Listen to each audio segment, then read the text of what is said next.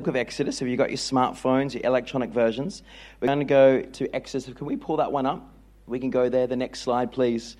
Exodus, thank you, team. Exodus 15, chapter 15, verses 16 to 18. Till your people pass over, O Lord, till the people pass over whom you have purchased, you will bring them in and plant them in the mountain of your inheritance, in the place, O Lord, which you have made for your own dwelling, the sanctuary, O Lord, which your hands have established. The Lord shall reign forever and ever. Everyone say forever. And say and ever. And ever. Forever and ever.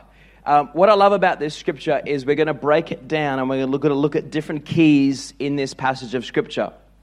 We know that the kingdom of God, that Jesus came to fulfill uh, the uh, Old Testament and the law by bringing in the whole reign of the Holy Spirit and, you know, birthing the New Testament church.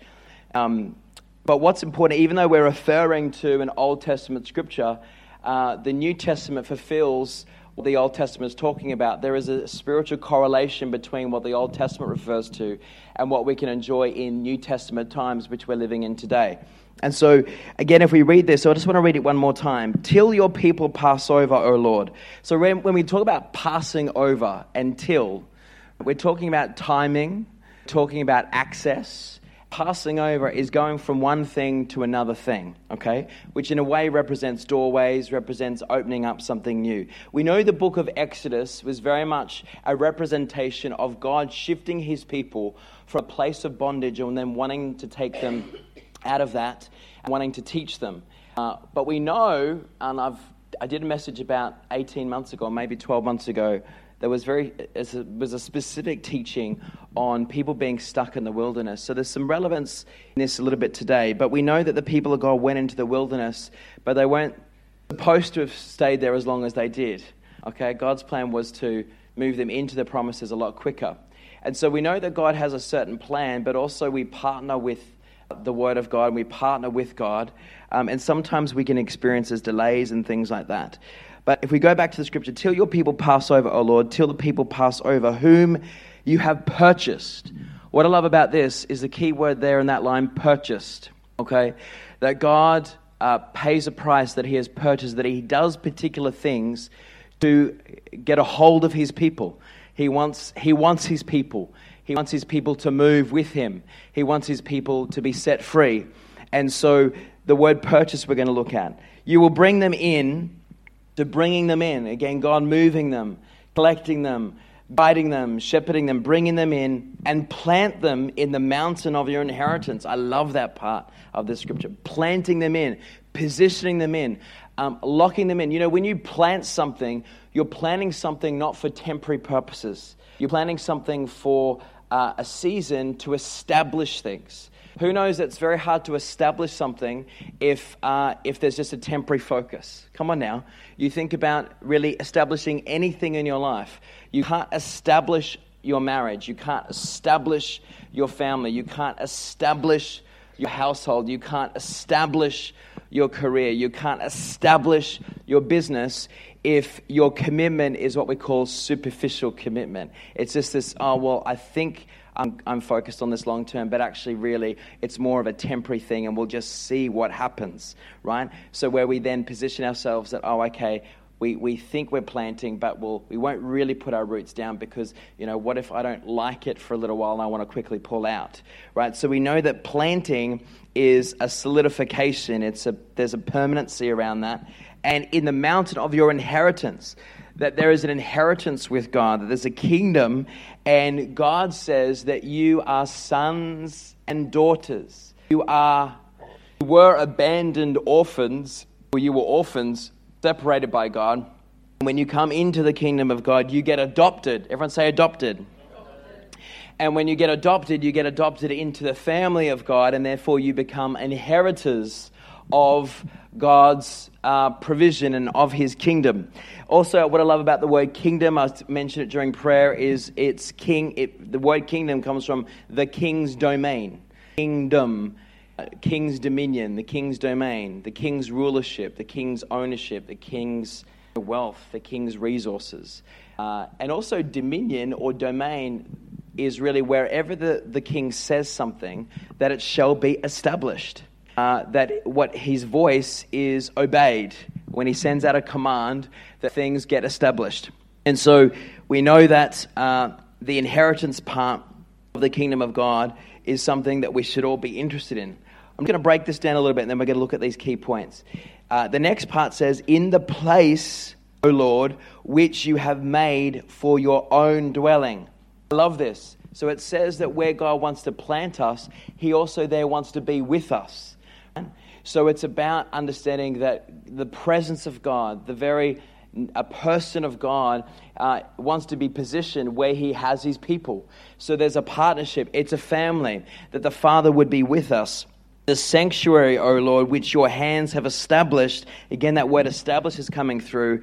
And the hands of God, which means the power of God, the might of God, the healing of God, um, the touch of God, the blessing of the Father upon our lives. That hand, uh, rep, that, that word hand represents a lot of things uh, that you've established. The Lord shall reign forever and ever. And so that last bit there talks about evermore, talks about beyond times, talks about uh, eternity, talks about the everlasting factor of God and wanting to bring his people and move his people into a place of establishment, into a place of planting, so that they could enjoy the inheritance, they could enjoy the king's domain and everything that comes with it. Um, and that they would actually not just enjoy it by themselves, but they would be there in the midst of their God, in the presence of God, really restoring the very idea that God had in the Garden of Eden. You know, the initial plan was for Adam and Eve to really to rule and reign and to be able to, you know, name the animals, which they uh, Uh, they started to do. You know, when even that little thing there, you know, humans, you know, when you watch kids, one of the first parts of seeing a child learn and you open up the storybooks is they learn that's a cow, that's a horse, it says moo, it says neigh. And there's something about watching a child and their identity and their, their brain and their sense of authority and their sense of understanding things coming to life when they actually look upon an animal, even in a picture, and naming it and starting to name what that thing is. There's something right there inside their design that's linked back right to the Garden of Eden, where he, you know he um, was encouraging Adam and Eve to name the animals because it was a part of their expression as children of God to take dominion, to rule rule and reign in the garden, which was God's domain, where his presence uh, was among them. And obviously, we know that what happened was then they disobeyed, and we know you know, that the serpent came in and tempted them, and that was the fall of man. And so, obviously, God's plan in terms of everything is to restore the access of the kingdom of God to his people. And obviously, the number one key that's been able for us to see that restoration is Jesus Christ. If we talk about any key of the kingdom, it's Jesus Christ, the way, the truth, and the life. Uh, that no one comes to Father but through him. He's the ultimate key. But what we want to do is look at some of these other things today to bring further revelation. Is this okay so far? Do we have anyone here who's slightly interested? Okay, good. All right, just to see, just checking in. All right, because maybe some of you are looking at Facebook right now. I can't tell these lights you're looking at Facebook, and it's maybe more interesting than this word. If it is, God bless you, enjoy Facebook. But I know where I'm focusing right now. Amen, and that's the word. Okay. And if you are looking at Facebook, I didn't say that because I can see you, because I can't. All right? but maybe the Holy Spirit just prompted me to say, hey, check in on the word, fuck Facebook for 40 minutes. It'll do you good. Amen. Um, so let's have a look at this next slide. When we look at this scripture in Exodus chapter 15, the children of Israel did not go in and possess the promised land because they forgot. Everyone say, forgot. They forgot a number of things about their God. So, what we're doing here on this slide is we're looking at the key word forgot. And it seems so minimal. It doesn't seem that important. But in fact, if you look all through the Word of God, God is always encouraging us to be reminded of the truth, to be reminded of what He does, to be reminded who He is. Because one of the things that will steal keys away from you for you personally accessing the kingdom of God is when you forget the revelation of truth of God's word about you understanding certain things. For example, when we did the, the, the praise uh, this morning, and I came up and did some prayer afterwards. I was talking about, I sense the Lord was is refreshing revelation that you and I are righteous before God. We are right before God, right? Uh, and so, why is it important for us to be remembered or to remember that we are right before God? Someone tell me. Why is that important? Great. Yeah, good answer, Laurel. Let's give Laurel some love. Three, two, one. That's all right. Some of you forgot about the three, two, one. Ready? Three, two, one.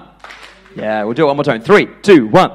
Good. All right. So Laurel said, yeah, if you're not reminded of the revelation that you're right before God, um, you fall into the trap of being, I like the word bogged down. You get bogged down by guilt and shame, and I'm not good enough, and I'm, you know, never meeting up to God's standard and all that type of thing, right? Now, let's talk about, everyone say bogged down.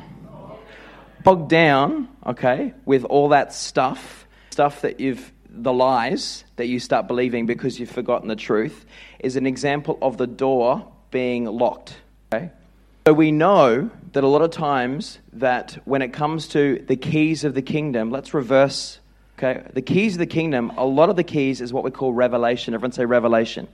Okay, we're going to look at certain keys, but one of the keys we're going to talk about today is revelation. Jesus declared to Peter, "Blessed are you."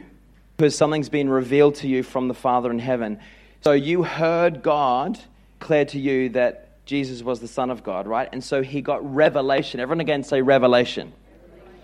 So he got this revelation. Something was revealed to him. He got a sense of the truth, the Word of God, that unlocked something in his life. And then he said, Blessed are you, because his whole identity became blessed because he got a revelation of the truth of who Jesus was. Right? So if we reverse that, right? If we grab a hold of something that's not true, we forget we forget to remember something that is true, something that God's word says, or something that's truth about our identity in God, or something that's true about the promise of God, and we forget about it, so we start thinking negatively about something, or we start believing a lie, what it does is it now locks doors, prevents us, pre- prevents us from moving ahead. And it seems like just a little everyday thing but this is what's critical is a lot of the times god he will want to sometimes shake you and say have you forgotten this thing about me? Have you forgotten how i can move? How have you forgotten about what i've said about you? Have you forgotten about what the word says about you? And i think one of the most significant things that you can in your day-to-day walk forget that you are 100% righteous before God because of Jesus Christ. So you think about moments in your day when you're somehow thinking, whether it's consciously right in the front of your mind or it's kind of lingering just in the back, and you somehow are thinking, oh, I'm not praying enough, I'm not doing enough, I'm not this, I'm not that, rah, rah, rah, rah. What does that do? It blocks you from actually being able to experience the freedom in your relationship with God. Are you hearing what I'm saying? Right? It does, it blocks you, right? So, uh, one of the keys we're going to look at is Revelation. So, the children of Israel, sorry if we could just go back to that. You guys are awesome, doing great. The children of Israel did not go in, not go in, possess the promised land, take dominion, be able to enjoy the, the domain that the king was sending them into, because they forgot. So, if we talk about a key versus an anti key, one of the keys is to remember or to know or to have fresh revelation. You know how the Bible says that without a vision, people will perish? because they won't cast off restraint. Another um, interpretation of the word vision is prophetic revelation, fresh revelation. Because we know the Bible says that there's revelation from the Logos word. Everyone say Logos, which is the actual written scripture. But then so the Holy Spirit brings what we call Rhema revelation, okay?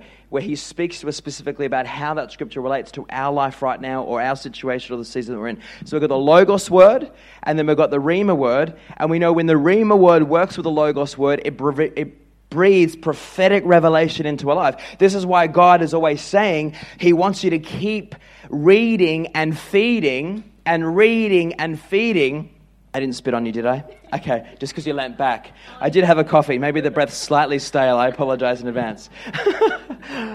Reading and, and, and, and, and breathing and feeding on the Word of God. Why? Because it continues to put a key in your life, which is prophetic revelation, because prophetic revelation will keep unlocking the kingdom of God within you. Now, what's a big part of the kingdom of God?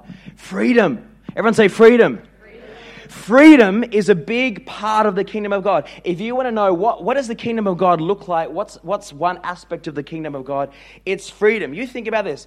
If I know that I've got a sense of authority because I'm right before God, okay, and therefore I'm a person who can take dominion because I'm not held back by thinking how good enough I'm not, and I can now actually run with the things of God because I know that the, God's grace is, is endless upon my life. It will give you the authority that you can actually step out and take dominion and you can move forward in life. Think about one of the biggest blockages that will stop you from doing something or make you hesitant is that you just think that you're not good enough or you think that you're not right enough or you think that you're not ticking all the boxes. Is anyone hearing me? So, one of the things is they forgot a number of things about their God. All right, let's have a look at some of the things that they forgot about and apply this to our New Testament life now. Let's have a look at this first one. Thank you, team. Okay, so in the book of Exodus, we know that a part of this story of them actually coming out of Egypt and God wanting to move them into the promised land was what we call the Passover. And the Passover was a powerful uh, time because the Passover in Egypt was really an unbelievable miracle. Blood of a lamb on the lintels of their doors caused the death angel to pass over their dwellings. So the people of God were protected because of the Passover. Now, what's interesting about the Passover is it was really a revelation. Okay? God had revealed to them through the angel of the Lord that God had a protection plan for them. They were going to have freedom from the spirit of death and that God was, was giving them that revelation. He was giving them the, the battle plan. He was giving them, this is my plan. I'm gonna, I've, I've got this for you. It's going to be okay. You're going to experience freedom from the spirit of death, right? It was revelation. So they knew that when the spirit of death passed over, that there was blood stained on the door and that their family was not going to be impacted. It was not going to be touched. So there was something revealed to them about the plans and purposes of God for them to actually align to that and be okay. Is everyone hearing what I'm saying? So what did they know to do? They knew to stay in their homes. They not? because they had the revelation. They were given the strategy, they were given the plan and purpose of God. It was revealed to them that they would be okay. Now, why are we talking about this, the Passover or revelation? Why is this important? Well, they actually didn't go into the promises of God because at some point after the Passover, they forgot about it. I mean, isn't that crazy that they would forget about something like that? They forgot about the revelation. God had revealed a whole plan and purpose to them about not actually them being harmed. I want you to think about something that God has revealed to you in the past that maybe just maybe forgotten about or you're not focusing on. Let me share one I've got. God has revealed to me that it comes to all of the past that I've experienced, all of the, the, the difficult things, He revealed to me that a lot of the difficulties that I've faced are going to be on the other side of it opportunities for me to minister to other people. Exodus 15, that's right. Totally okay, Sam. It was like an exclamation mark. Um, and so this is the key. I want you to think about the fact that God is wanting to unlock things in your life. He speaks to you about things and He brings revelation to you. And there's past revelation that sometimes we forget about. Even this, we forget that revelation, in fact, is a key of the kingdom. Revelation is one of the most powerful keys to the kingdom. If you are in a situation where you're like, why is it that I'm stuck? Why do I feel stuck? Why do I feel like I'm kind of in the wilderness and I'm not moving on from this particular thing? My encouragement would be what re- fresh revelation have you received from the Lord about that? More importantly, have you even positioned yourself to receive revelation? What happens is the people of God just started whinging and moaning about the situation, and they'd forgotten their God, who loves them, actually had a whole strategy revealed into their heart about blood being on a door so that the spirit of death would not impact any of their families. Now, think about this. If they were in the wilderness struggling a little bit, God's really saying this um, Hello? Um, have you come and asked me what my plan is to help you to get you out of the wilderness here? No, you're just murmuring and complaining, and now you're making this like weird bull worship. Hello? Like, I'm the God of revelation. Hello? right? This is what God's saying. So, I, I, if we apply it now to your life right now, one of the keys for you to access the kingdom, for you to shift out of you know, a place of hindrance and into a place of dominion, a place of rule and reign, a place of victory, a place of moving on, a place of door opening, is one of those keys is revelation. How do we get revelation? We've got to spend time with the Lord and we've got to inquire the Lord. The scripture says, Inquire of me, inquire of me, ask of me, talk to me, but talk to me with a sense that you're expecting me to talk back to you, to wait on the Lord to receive revelation. So, everyone say again, revelation. Revelation. Revelation. Number two is the purchase. And God declared to Egypt that his people were his purchased possession, and no force on earth would stop him leading them out of bondage. He paid the price to purchase people of God.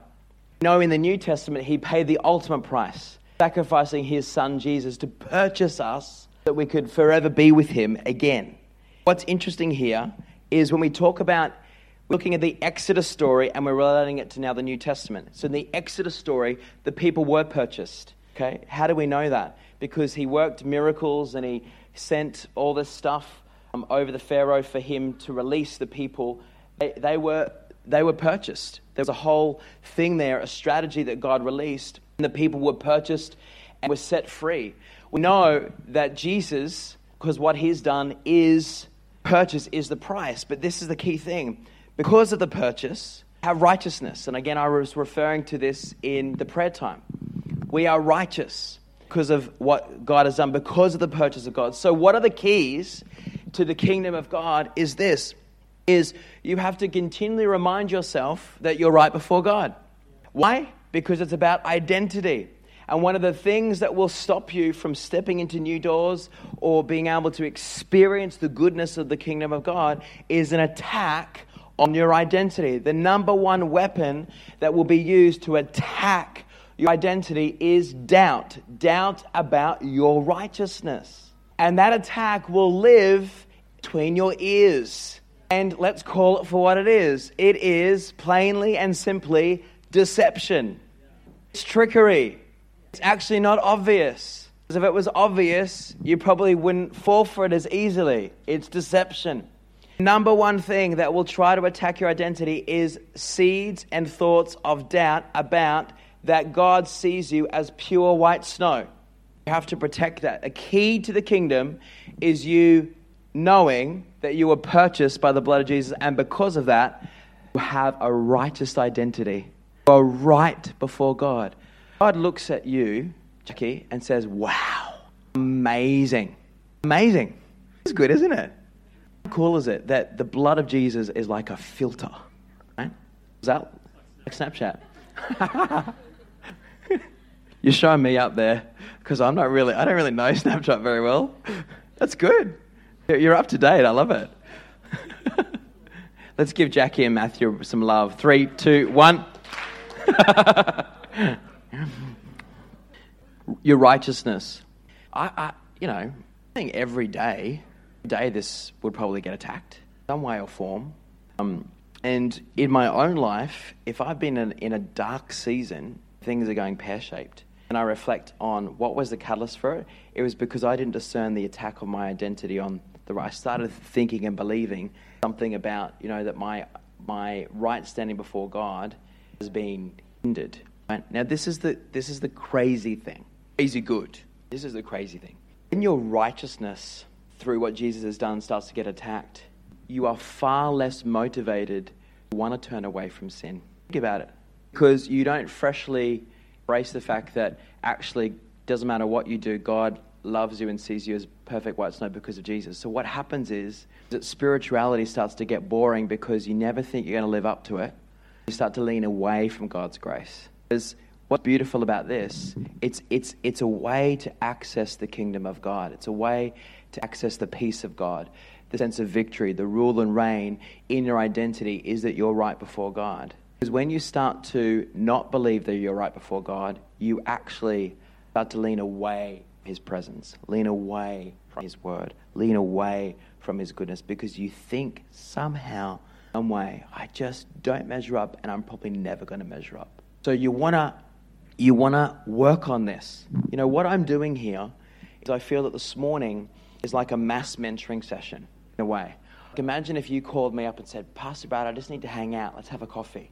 Like I feel like I'm having coffee with all of you at once. I know mentoring can be more of a two-way street, but I just feel like I'm, what I'm doing is I'm releasing some keys today around what are some of those things can bombard your life and hinder you from really flowing in the freedom and the power of the kingdom of God that God says you're allowed to access. Is this helping someone here today? Let's have a look at the next one. The scripture we talked about in Exodus talked about the planting. So you don't need to go there, team, but I'm just going to go back to the scripture. Till the people pass over was the Passover, whom you have purchased. Purchase. You will bring them in and plant them the mountain of your inheritance. So there's a planting. There's a key to the kingdom of God. One of the keys is this principle of planting. And what is planting? Planting is establishing, it's positioning, it's posturing. It's about hearing revelation, hearing the word of God, understanding who you are, and then actually applying wisdom now with that, doing something with it knows that knowledge without wisdom is nothing, really, right?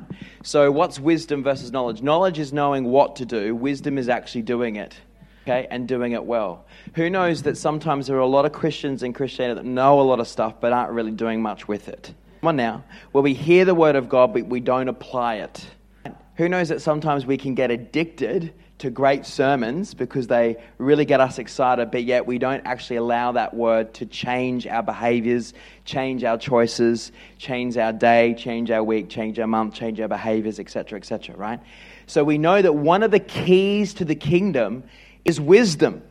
Right? So, revelation is one, hearing instruction, hearing strategy, the Logos and the Rhema word, actually having something revealed to us and being reminded of what that is. Sometimes we need fresh revelation, but sometimes we need to be reminded of something that God has already released into our life. We also need to protect our identity that we're not a performance person, but because of Christ, we actually walk from the grace of God rather than trying to walk, walk towards it. Right? We respond to the fact that we're right before God, and then we're actually free to start to move forward because we don't have to perform to actually get to the grace of God. The grace of God is already freely given to us because we're right before God because of the work of the cross, and then we can respond to that and now walk forward and take dominion. And it's about applying wisdom. I had someone just last Sunday who kind of before the service said, You know, Pastor Brown, I really want to get some advice from you. And, you know, about naming names or whatever that person, if they're here today, I don't even know because I can't see because the lights. Hallelujah. But if you're here today, you know it's you, it's all good. I'm not going to name your name. It's all about confidentiality and respect. I get that. But what I loved about this conversation is this person having a moment of humility and saying, you know, Pastor Rad, what do you think has been the key in actually walking with God and having a bit of consistency around it and being able to break through rather than just going and going around and around and around and around like the, the people from Exodus going around and around the wilderness?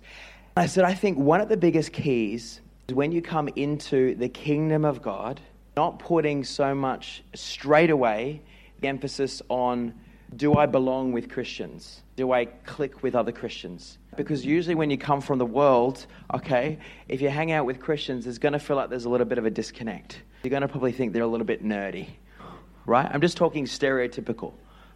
And a lot of times, the biggest mistake I see people make is when they first come out of the world into the kingdom of God, they're looking for friendships, they're looking for peers, they're looking for buddies. And I say that's good and that will come, but actually, you start looking for friendships, you'll probably get disappointed, right, straight away, because there's still stuff of the world that God needs to deliver you from. And if you're looking for mainly people that you enjoy spending time with, you're probably going to have a tendency to go back and hang out with your worldly friends. And then that right there is a lack of wisdom. Because who you hang around impacts on who you're becoming. So it's foolishness. To be new into the kingdom of God and still mainly hang out with people of the world. Okay? Doesn't mean that we never do that because when we get into a season of breakthrough and victory, then we can start influencing and having you know, connections with people who aren't in the kingdom because we want to help to bring them into the kingdom of God. But there's a timing and a season, and wisdom would say, and I know this because I felt that tug, and I had good mentors around me that said, You must, for a season, cut yourself off from the things of the world completely. It's called consecration. And so this person was saying, you know, what do you think is the key? Because, you know, in my life, I've seen a lot of inconsistency. I've kind of got one foot in, um, in the house of God or the kingdom of God, one foot out. And, you know, there's a sway, and I never seem to really get consistent. And I said, well, I think you need to put more emphasis on finding mentors in the kingdom of God, people who are further on from you, who will say it how it is, speak love, wisdom into you, and just build people you know, get around people who will help to disciple you and mentor you. Don't worry about if you don't have a whole bunch of friends in the house of God. That will come because as you break through and you start to align to the kingdom of God's values, you'll start to feel more comfortable and, and belonging with people who have also got those same values. But that won't come straight away. And this person had a light bulb moment like, ah. Oh, I think I realized what I've been doing wrong because they admitted they're putting, putting so much more value on, oh, of course, if I really belong in the house of God, I'm instantly going to, you know, just connect with people and have all these friendships. Well, not necessarily. Because there's still a massive tug of war of your value system. And really, God is, is wanting to deliver you from the world that's had its hand upon you. And it takes time sometimes. You can be delivered and set free straight away, but sometimes there's a transition period. And so that was an example of wisdom and so when you plant and establish anything that has to be established, anything that has to be built, it has to be built on uh, just blind faith. You have to do something with the Word of God. You have to do something with the revelation that God gives you. You have to do something with your righteousness, that sense of, I know that I'm right before God, that God wants to bless me, that the curse is broken upon my life, and I'm right before God, and I'm empowered by God, and I'm a victorious person. I may not feel it all the time, but this is who I am. I am right before God. He gives me revelation, He gives me a sense of direction, He gives me principles from the Word of God, and now I want to step out in both of those things and righteousness, two keys, with a third key of wisdom, which is applying. Applying the instruction of the Lord, applying the Word of God, applying knowledge of God that I'm receiving from Him, and that's called wisdom to do stuff with the Word of God, not just allow stuff to tickle my ears. I think that's a sign why sometimes people feel like they're stuck, is that they'll hear multiple sermons, do multiple training, receive lots of revelation, may impact their identity positively for a period of time. They never really do anything differently. They never allow it to change their choices, change their behavior, change their actions, change their patterns. They're not going to fully access things of the kingdom of God. They're not going to walk the fullness of what God has. The good news is, is that God's grace is endless. So let's say you've been using a key of revelation, you've been hungry for direction and understanding. And, and let's say you're working on your identity of the righteousness piece and knowing that you have been purchased and knowing that God has, you know, you know, you know, passed over your life and that He's brought you from a place of death and into a place of victory. But if you haven't been applying things, God's grace is endless and it's just about going, well, this is the key that's missing. What am I going to do about it? God's plan was simple. He would plant them in his place of inheritance, and nothing could ever separate them from the place of his planting. Promised land was an end to spiritual wandering. They forgot where they were to be planted. So I think sometimes people forget that they're, when we use the word planted, it means you are called to establish things. I want to talk to you heart to heart right now. I think sometimes people forget that Christianity is not just about hearing the Word of God and experiencing the Holy Spirit. Is not the whole story. It's not all about just an experience. Right? Oh, wow. And then we go back outside that conference or that church and we do nothing differently. We're called to establish things, wisdom. So it's about allowing yourself to go, what do I need to do differently? What do I do I need to change my approach? Do I need to change some habits? It's hard, but can I tell you this? Pain, this is a common saying I love. The pain of discipline, okay, is far less painful than the pain of regret. I want to repeat this after me. The pain of discipline is far less painful Let's say that again. Is far less painful. Say that one more time. Is far less painful than the pain of regret. I think a lot of times we don't really, really get that. I'm going to ask just an instrumentalist to come. Next one is the place. So going back to the scripture in Exodus 15, 16, in the place, O Lord, which you have made for your own dwelling. So the place. So we've talked about that. What were some of the keys that the people of God in Exodus who had been delivered from Egypt didn't really utilize, and that's why they kind of got stuck. And these keys help us to move on the things of God. They help us to go into seasons of dominion, ruling and reigning, breaking through, victory. The first key we've talked about so far is that they forgot the Passover, they forgot the revelation key.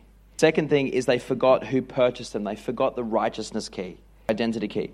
Third one is they forgot where they were to be planted. They forgot the establishing key or the key of wisdom, doing stuff, the instruction, the revelation. God. It's like, you know, imagine being given an, a plan from an architect, looking at it going, oh, that's nice. That'll be nice one day. And never really going, well, where's, okay, I need to get some wood. I need to get a hammer. I need to get some nails. I need to, okay, apply the instruction and start to establish and, and, and, and work on this, this revelation, this plan, this blueprint, and working, applying it, get those things established. But this one on the screen, the place, which is a key of authority. And we talked about it just after worship. When we praise our King, we robe him with our worship, our adoration. Actually, saying this You are the author of my life. You are the author. I recognize your authority. You are the author and the finisher of my life. You're an amazing author, a great author. You're the maker of heaven and earth. And when we, when we recognize the, who the author is, it actually blesses and establishes and helps with our authority and sets in place where you and God connected.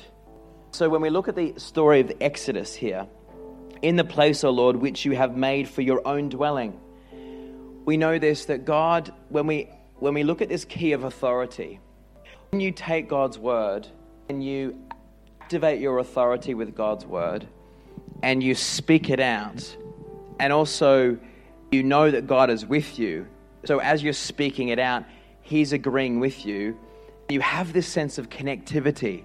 You establish this sense of that God is with you and that there's a place that you're building in the spiritual realm with you and God. I know it's it's hard for me to explain, but I'll just read this note here. The promised land and the mountain of the Lord were shaped specifically by God's hand for his people.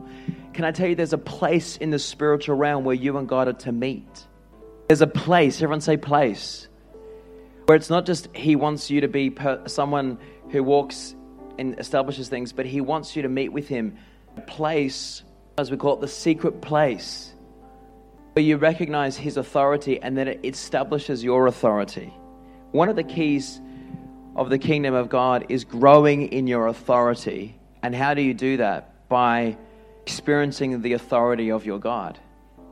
Another thing that will increase your authority is watch this. You receive revelation from the author who's written the word of instruction for your life. When you read what the author has said, and then when you do it, then when you see what comes and gets established, can I tell I want everyone to eyeball me right now. I don't want anyone to be distracted from this point. It's so simple, so incredibly powerful to discipleship. When you hear the Word of God, and then you do the Word of God, and then you see the fruit of that, you grow in authority. Let's reverse engineer that. What impacts your growth in authority spiritually? One, when you don't even hear the Word of God read the Word of God, you don't really position yourself for revelation. But more importantly, what hinders your authority is when you hear the Word of God, you don't do it, you don't apply it. Because what that reinforces in your heart, that oh, your ear gets tickled by the Word, but you don't, through lack of discipline, apply it, and then you lose confidence, you lose authority in your ability to walk with God. Think about How many times people hear all these amazing sermons, but nothing really changes in their life? Now, it doesn't mean because they haven't tried enough, but I think a lot of the times it's because they haven't somehow found a way to listen and to do and then to see the fruit and go, wow, that works. Got told by a young adults couple a couple of years ago, I went to an engagement party. I probably only knew 2% of the people in the room. They were kind of newish couple in our church at the time, but they'd come from another church. And so most of the people uh, in the church, or sorry, in the engagement party, weren't members of our church. They were mostly mainly Christians. And it was really interesting because this couple gave me some feedback. They said, oh, I just want to share something with you. One of our friends who don't really know you gave this really interesting feedback about you, Pastor Brad. And I said, What was that? What is it?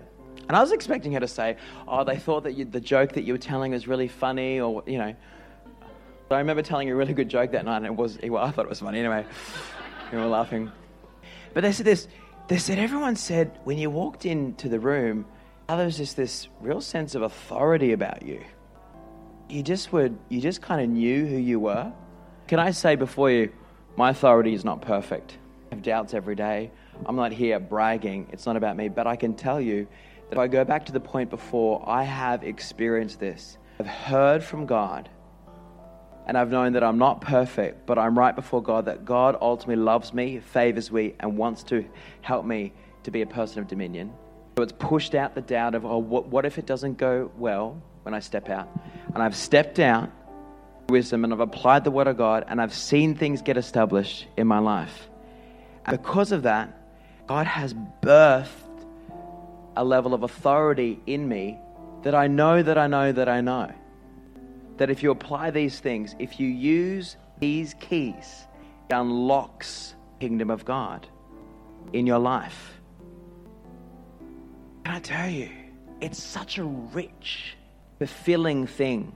Brings substance, the inside to your experience with Jesus. It's like a full faceted thing. In a way, it's like you know you're able to tap into the fuller menu of the kingdom.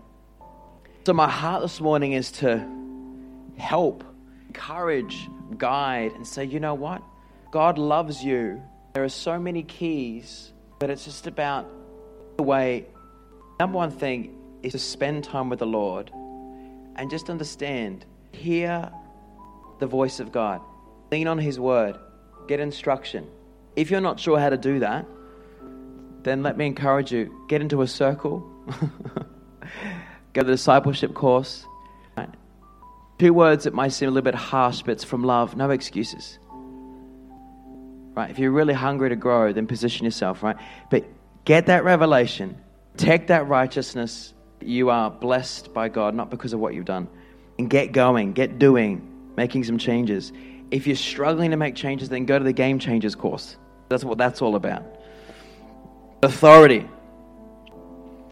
The promised land and the mountain of the Lord was shaped specifically by God's hand for his people. It was a place where God's honor would dwell on earth. It was a sanctuary of safety and provision prepared for his people. We find the promised place when we le- learn to live in Christ. Live, life, sorry, life in Christ is the promised land.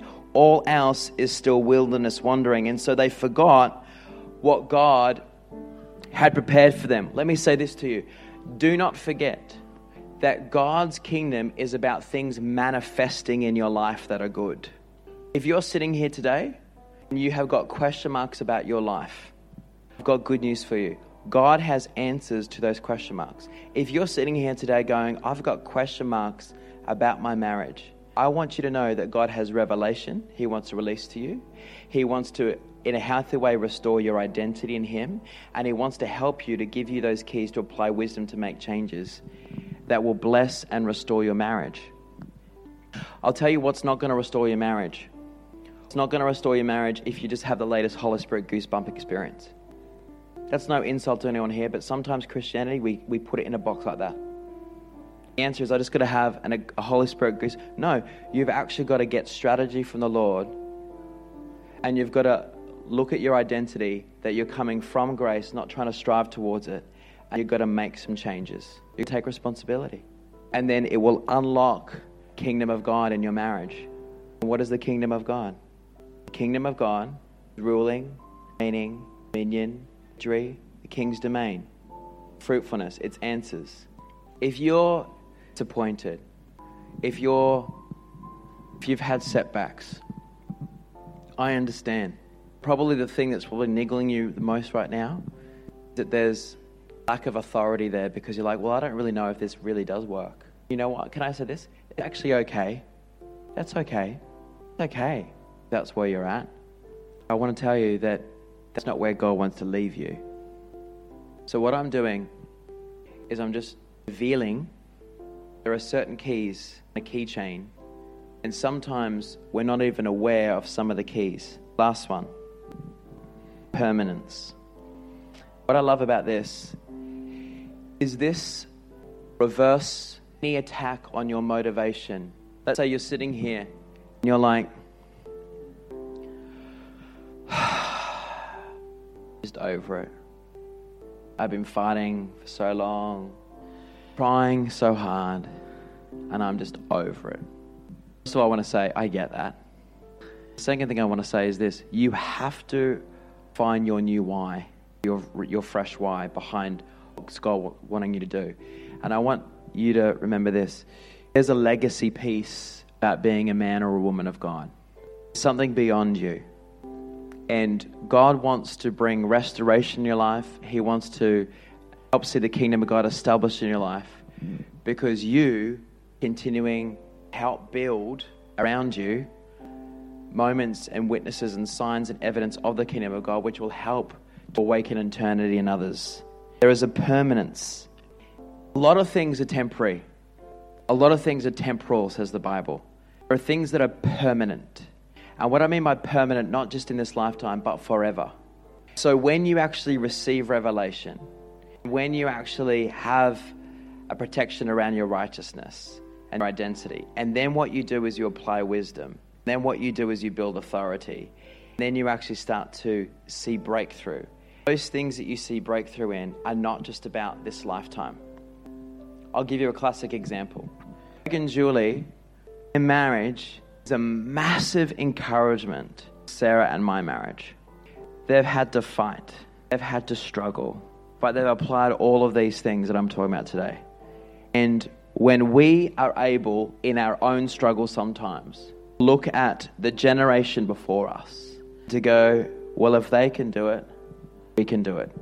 Now, this is not to shame anyone that if, you know, let's say if your marriage has fallen apart, that, you know, you're not a good example or whatever and what have you. I'm not here to shame, but what I'm trying to say is everything God is worth fighting for.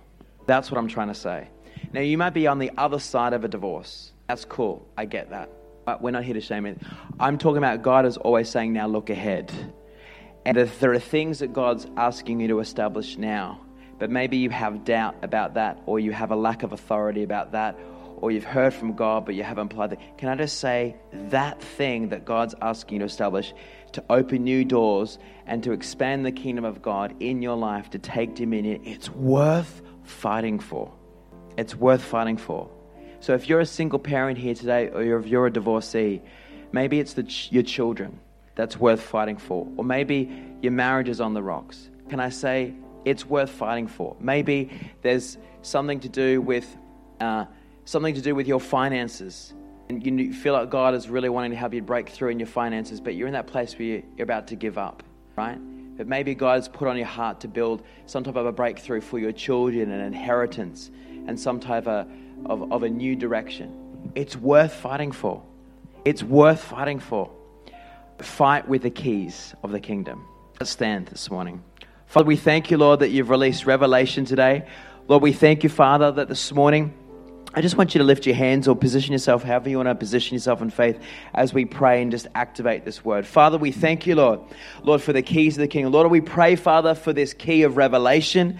Lord, that as people, Lord, position themselves in your word and in your presence, that they'd be able to download and they know that when they're downloading something, Lord, something fresh from heaven, even if it's resurrecting a word from the past or if it's something new that you're baking in their spiritual oven, Lord, I pray, Father, this be a season that you're releasing new revelation, Lord, because as if you're releasing revelation and we're downloading things, Father, Lord, you're activating the kingdom of God within people. Father, we pray for the, the key of righteousness, Lord, that you would help to strengthen people's identity, that they are right before you, that you love them, not because of what they do perfectly, but because of what your Son has done. And Lord, that we, you look upon us as pure white, that we are, do not have a blemish, that we are great and mighty people in your sight, and that you love and you adore us. And we thank you, Lord, that you're breaking off a spirit of performance and you're releasing a spirit of freedom in our identity today, Father. I thank you, Lord, for that key to the kingdom. I thank you, Lord, for the third key of wisdom. Lord, that you want to help us to establish things, that you've called us to be builders and partners with you as the grand architect, architect, Father. And so I thank you, Lord, that as we apply your word, that as we make changes, that as we do things differently, Lord, that's a key that will unlock, that we don't sit and stay stagnant and just let the word tickle our ears, but as we step out by faith and we thank you, Lord, that works without, or faith without works is dead. So we thank you, Lord, that as we activate our faith with works by doing something, Lord, that you will anoint our hands and partner with us to establish things through wisdom. I thank you, Lord, for the key of authority, Lord. Lord, that as we understand who we are, Lord, that we can actually see that as we apply these things, that, Lord, your authority within us starts to grow. And we have a greater confidence, Lord, that we're not called just to stay in one place for the rest of our lives and struggle, but, Lord, we are called, Lord, to move forward. And we are called, Lord, to grow in authority and grow in the confidence of Christ. And I thank you, Lord, that this last key of eternity, this, this sense of permanence, Father, Lord, that we're building not just for ourselves, we're building, Lord, not just for today, we're building not even just for tomorrow or for the next 10 years, but Lord, this fight of faith is, is worth it, Father. Lord, that we're establishing things, Lord, that will help other people, Lord, to be encouraged. And Lord, we're fighting for our marriages and we're fighting for our children and we're fighting for our finances and we're fighting for our even our growth spiritually uh, in our church and in our families, Lord, and in our own identity, Lord. Lord, we keep fighting, God, because, Lord, we are sowing into eternal purposes, Father. Lord, I thank you, Lord, right now that you would strengthen everyone with this word. And we thank you, Lord, that you've given us the keys to the kingdom of God. Lord, we pray that you would unlock and help us to access the things of the kingdom as we apply these things. Father, if there's anyone here who's still feeling lonely or they're feeling isolated, Lord, show them right now who they need to connect with, a circle that they need to go to, getting around a mentor, going into a discipleship course, getting involved somewhere to build relationship, Father. I thank you, Lord. Strengthen this community, Lord. Lord, that we're here to help one another, sharpen one another, encourage one another. Father, I thank Lord, that this is not a community of victimhood, that we are not victims. And even though your house sometimes is a hospital, it's not just a hospital. It's a house to establish sons and daughters, to raise up strong stewards of the keys of the kingdom. Father, release stewardship in this house today. That we'd be good stewards of these keys. That we'd utilize these keys. That we'd use these keys to unlock the kingdom of God. Father, I pray that the kingdom of God, Lord, would start manifesting in our life more. That we'd start to see more evidence of your kingdom, Father, in our lives. Lord, that you've called us to be a flourishing and a thriving and a victorious people that would move forward with you into your promises. We thank you, Lord, for your goodness, for your grace, for your mercy. We thank you above all for your faithfulness, God, that all of your promises are yes and amen. Thank you, Jesus, for what you're doing through your word this morning. We give you all of the praise. And everyone said, Amen. Let's just thank God for his word this morning. Thank you, Lord.